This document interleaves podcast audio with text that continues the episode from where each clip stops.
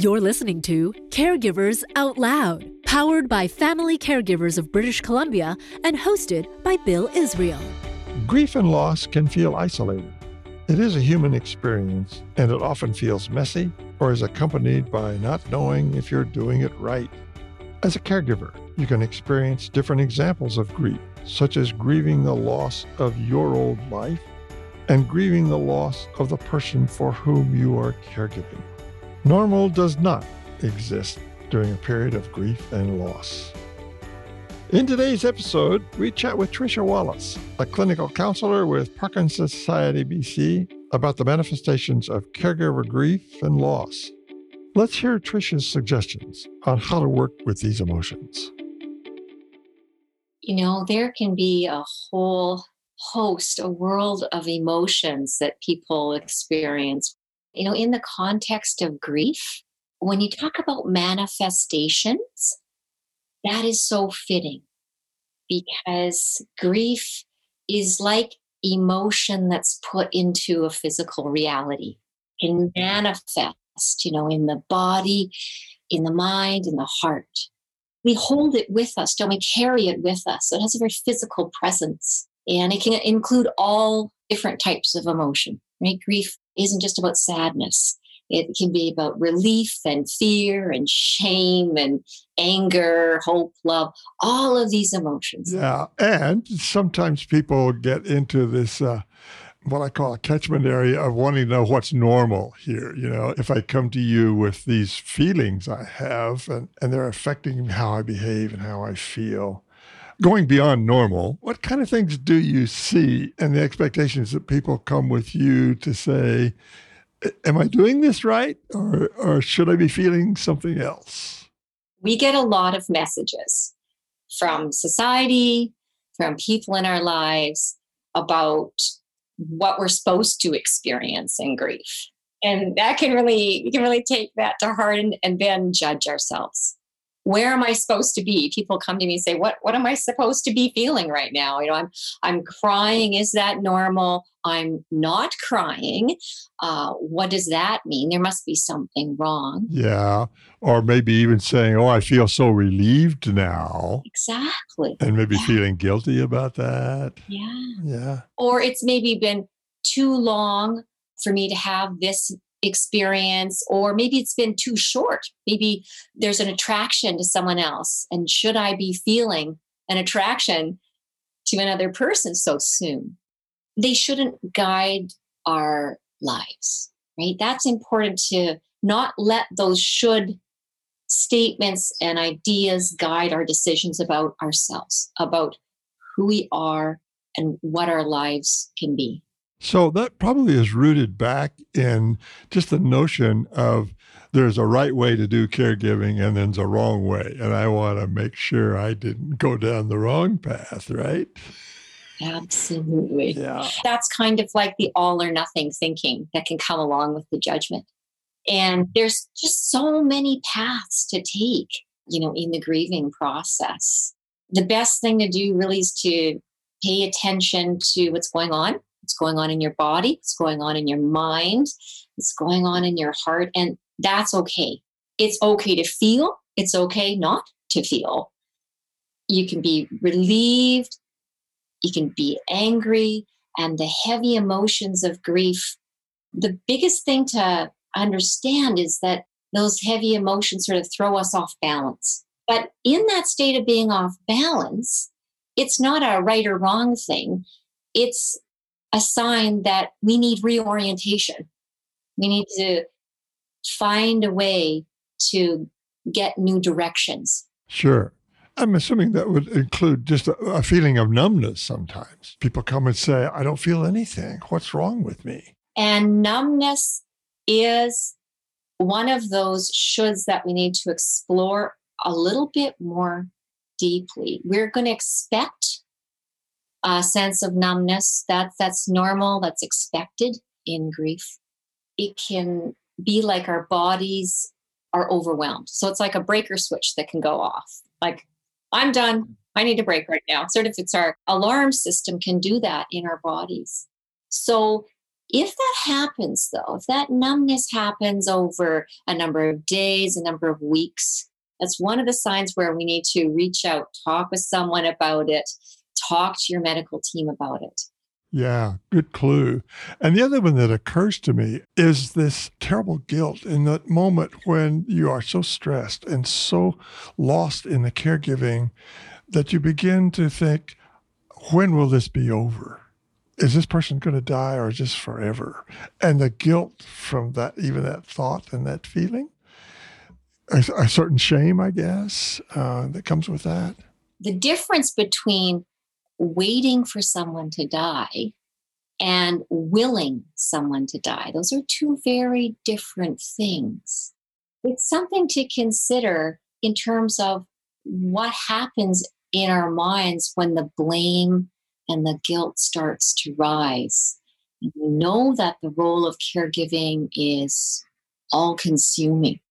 Feel uh, responsible for the person, their well being, everything about them. 24 7 24 7 and so those expectations we kind of take in as being like we're superhuman not like we're human. We've used the term remorse either during the process that i'm not doing this well enough or i'm not doing it right or after the death of the care recipient that i couldn't keep them alive. I couldn't i didn't do enough in my caregiving role. So, talk a little bit about that experience of remorse that people probably bring to you. Oh yes, yes, very much so. And it's it can often be quite a private experience that people are trying to find a place to talk about it.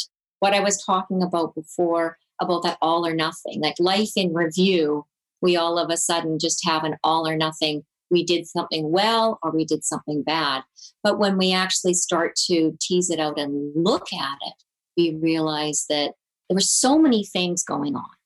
The failure comes from a sense of us believing that we have control over things that we actually don't have control over.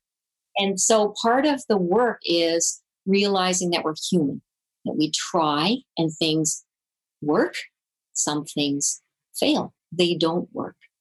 And there's no playbook for the life experience so we tend to look back on our past experiences in counseling and really look at the context and explore how to build some self compassion. Yeah, because otherwise, all of your energy, spiritual, emotional, physical, is going into the care recipient. And suddenly we wake up one day and discover, wow, I'm not getting anything out of this. I'm just exhausting myself. So, talk a little bit about beginning to take care of yourself in this process, then, uh, Tricia. Self compassion still fits with that idea of guilt as well, because it's linked with the anger that we can have or natural yearnings. One of those is you know, like you've talked about, you're with the person, you're witness to your care partner's suffering, and you are suffering with them in a way that other people might not be able to see, can't can't really grasp the depth of that. And those multiple losses that you're you've talked about over time, they're also hard to grieve. You don't have time. There isn't the space to grieve them. Or, or a place that's safe or a place that's safe. Yeah, I, I yeah. there's things I have to say that I carry in my heart, but I feel so shamed by them. I, I need some place to where I can uh, take a little bit of care of myself, right? Yes, yes. To give yourself permission to do that can be very, very difficult. It just doesn't seem right when you see all the need in front of you and all the things that need to get done. Exactly. Yeah. yeah. So it makes sense that there's a wish for struggle to stop. The guilt comes when we get angry at ourselves for having instinctive drives like the ones for comfort and rest. Those are actually natural instinctive drives that we have to have to survive, but we can override them or judge ourselves about them like we're not human. Anger and guilt are so powerful. So, healing around those involves first of all, not keeping, like you said, to share it. not keeping guilt a secret. We need to express it. Then the judgment around it that we've been telling ourselves over and over again loses its power. There's something about that sharing that allows for its power to dissipate. And then there's some more space to reconsider the validity of what we've been saying to ourselves and that self blame. Is this really what was going on? When we look back and we think about the context. Yeah. Then perhaps a little bit of relief arises, you know, that, oh, wait a minute, you know, I was punishing myself unnecessarily.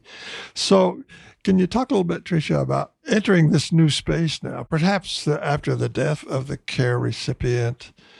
How does one begin to move on then? How, how does one accept a little bit of forgiveness, as it were, that I, I did the best I could? Yes. People who come to me talk about that. What is this supposed to look like? Where am I supposed to be at when? And there really isn't one pathway, is there? There isn't one way to do this. Yeah, normal goes out the window. It There's no That's normal. it. yes, yes. And so it makes it even more difficult to find our way. And when I listen to people, a lot of the time I can see this grief is like an ocean. It's just vast.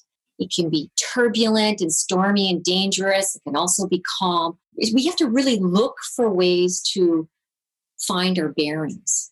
The grief process is part of engaging around how to do that. And mourning involves practices, different practices, right? And we used to have, and we do have some formal rituals and other mourning practices that we engage in, you know, around those that purpose of coming together and there's places where it becomes more okay to talk about loss and grief.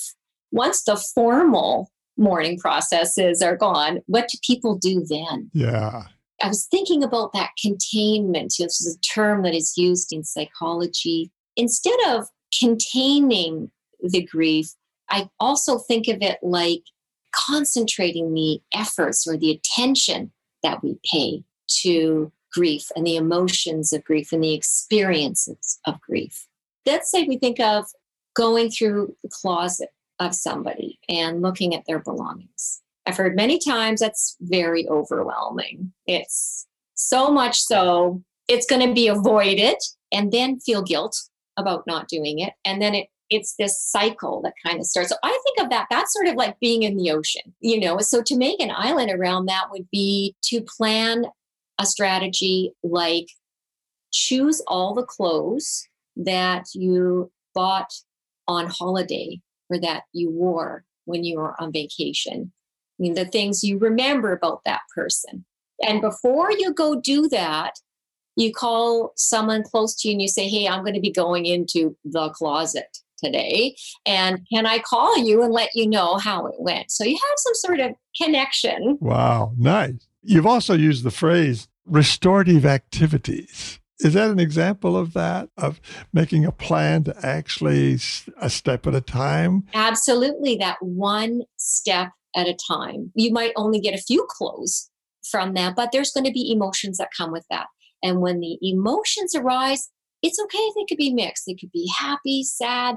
There could be some resentment because this opportunity has been taken away from you, but it's all okay because that's starting to process grief in a way. And then you can finish up that job and try something different and move on and do something else that's more busy and less emotional in your life and that is also a restorative process is knowing that you can come to and from those feelings and still be able to get on with your day still be able to to function and even in that illustration, you mentioned something that we have talked about before of stepping into new relationships now or redefining old relationships after this passing of the care recipient. Are there some other little steps about finding somebody else to spend time with or to or to even just talk with about their caregiving experience?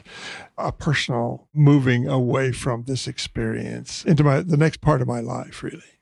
The way that I imagine that is that grief can take up a lot. If there's a frame and a camera, grief is taking up a lot of space.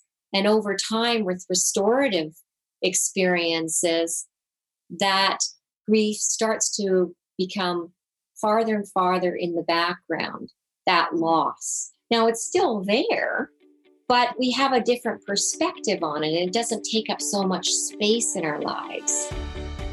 There are so many layers to the grief process, and it is a deeply personal and human experience. It is valuable to anticipate the completion of one's caregiving role. One beneficial resource is to join a family caregivers of BC Caregiver Support Group. You can find more information on our website at familycaregiversbc.ca under Get Help. You can also call our BC Caregiver Support Line to speak one on one with one of the family caregivers of BC's knowledgeable and supportive staff. Call toll free in BC at 1 877 520 3267. Many caregivers share similar thoughts or questions around the grieving process. That experience can feel very unique to each person. However, the emotion, thoughts, and questions are similar and can be resolved in a caring relationship. The way that we can cherish our unique path in getting through the loss of somebody. We're all could be in a different place. We can still connect with one another. Because there's dollars to donuts there's going to be someone else who's being in a similar experience who's being in a similar place and it can feel very isolating and very alone. But there's always someone out there who can listen to what you have to say and you can feel safe thank you for listening to caregivers out loud powered by family caregivers of british columbia and hosted by bill israel produced and sound edited by Organized Sound Productions. We acknowledge the financial support of the Province of British Columbia and the BC Ministry of Health Patients as Partners initiative. If you like what you're hearing, discover more episodes and find more caregiving resources at familycaregiversbc.ca. And if you find these episodes helpful, please share them with your family and friends who may find it enlightening to hear these stories. Finally, don't forget to subscribe to our show on your favorite podcast listening app so you can take us with you wherever you go. Thank you for listening and taking the time to learn and care for yourself with other caregivers out loud.